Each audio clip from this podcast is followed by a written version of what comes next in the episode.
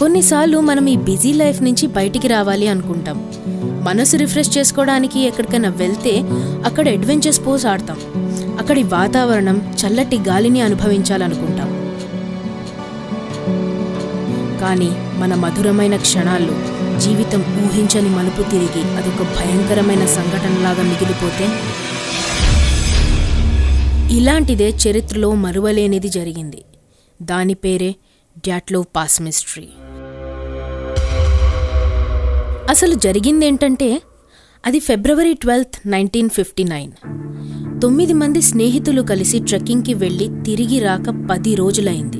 అందరి కుటుంబ సభ్యులు గాబరపడి పోలీస్కి కంప్లైంట్ ఇచ్చారు. పోలీసులు రెండు టీమ్స్ని తయారు చేసుకున్నారు. అందులో కాలేజ్ స్టాఫ్ని ఇంకా తొమ్మిది మంది ఫ్రెండ్స్ని కూడా కలిపారు. వాళ్ళు వెళ్ళిన రూట్లోనే మొత్తం వెతుకుతూ ఉండగా దూరంగా వీళ్ళకొక టెంట్ కనిపించింది. అది చూసి దాని దగ్గరికి వెళ్తూ ఉండగా ఇంకొన్ని టెంట్లు కూడా కనిపించాయి.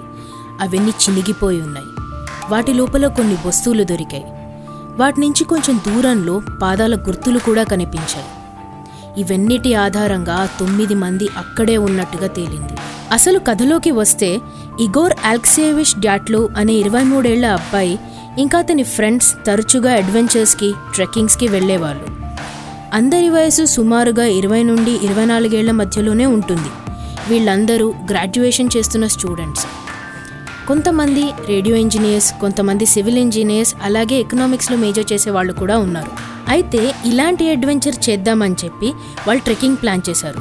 ట్వంటీ సిక్స్ జనవరిన అందరూ సోవియట్ యూనియన్లో ఉన్న యూరల్ మౌంటైన్స్ వైపు ప్రయాణం కొనసాగించారు.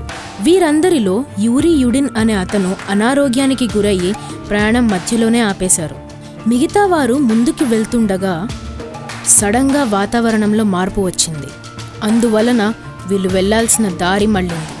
అది కొంత దూరం వెళ్ళాక తెలుసుకున్న వాళ్ళు అక్కడే ఆ రాత్రి గడిపి మరుసటి రోజు పొద్దున్న ట్రెక్కింగ్ కొనసాగించుకుందామన్న ఉద్దేశంతో వారి టెంట్స్ అక్కడే వేసుకున్నారు. కానీ అదే వారి చివరి రాత్రి అవుతుందని ఎవ్వరూ అనుకోలేదు. టెంట్స్ వేసుకున్న తర్వాత అందులో ఒకరికి ఆకాశంలో వింతటి వెలుగులు కనిపించాయి.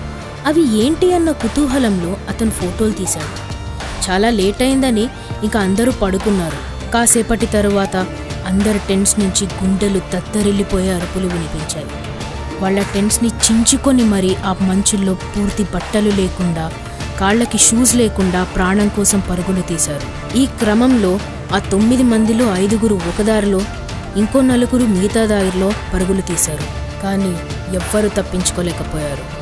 ట్వెల్త్ ఫిబ్రవరి రోజున ఈ రెండు టీంలకి దొరికిన ఆధారాలు ఇంకా ఫుట్ ప్రింట్స్ ప్రకారం ఆ తొమ్మిది మంది శవాలు దొరికాయి. అందులో కొంతమంది హైపోథర్మియా వల్ల అంటే చలికి బాడీ తట్టుకోలేక చచ్చిపోయారు. ఇంకొంతమంది దారుణమైన పరిస్థితిలో వాళ్ళ రిబ్స్ విరిగిపోయి వాళ్ళ చర్మం చినిగిపోయి కళ్ళు కూడా లేకుండా దొరికారు. ఇదంతటికీ కారణం ఏంటి? వాళ్ళు ఎంతో ఆనందంగా ఉన్న సమయంలో ప్రాణాలకి భయపడి పారిపోయేలా చేసింది ఏంటి ఆకాశంలో కనిపించిన వింతటి లైట్స్కి దీనికి ఏమైనా సంబంధం ఉందా? వీళ్ళకి ఇంతటి దారుణమైన మరణం ఇచ్చింది ఒక మనిషా? ఒక మృగమా? లేదా ఇదంతా గ్రహాంతరవాసుల పన? ఆ లైట్స్ ఆ శవాలు ఇంకా ఈ ట్రిప్ ఒక మిస్టరీ అన్సాల్వ్డ్గా మిగిలింది.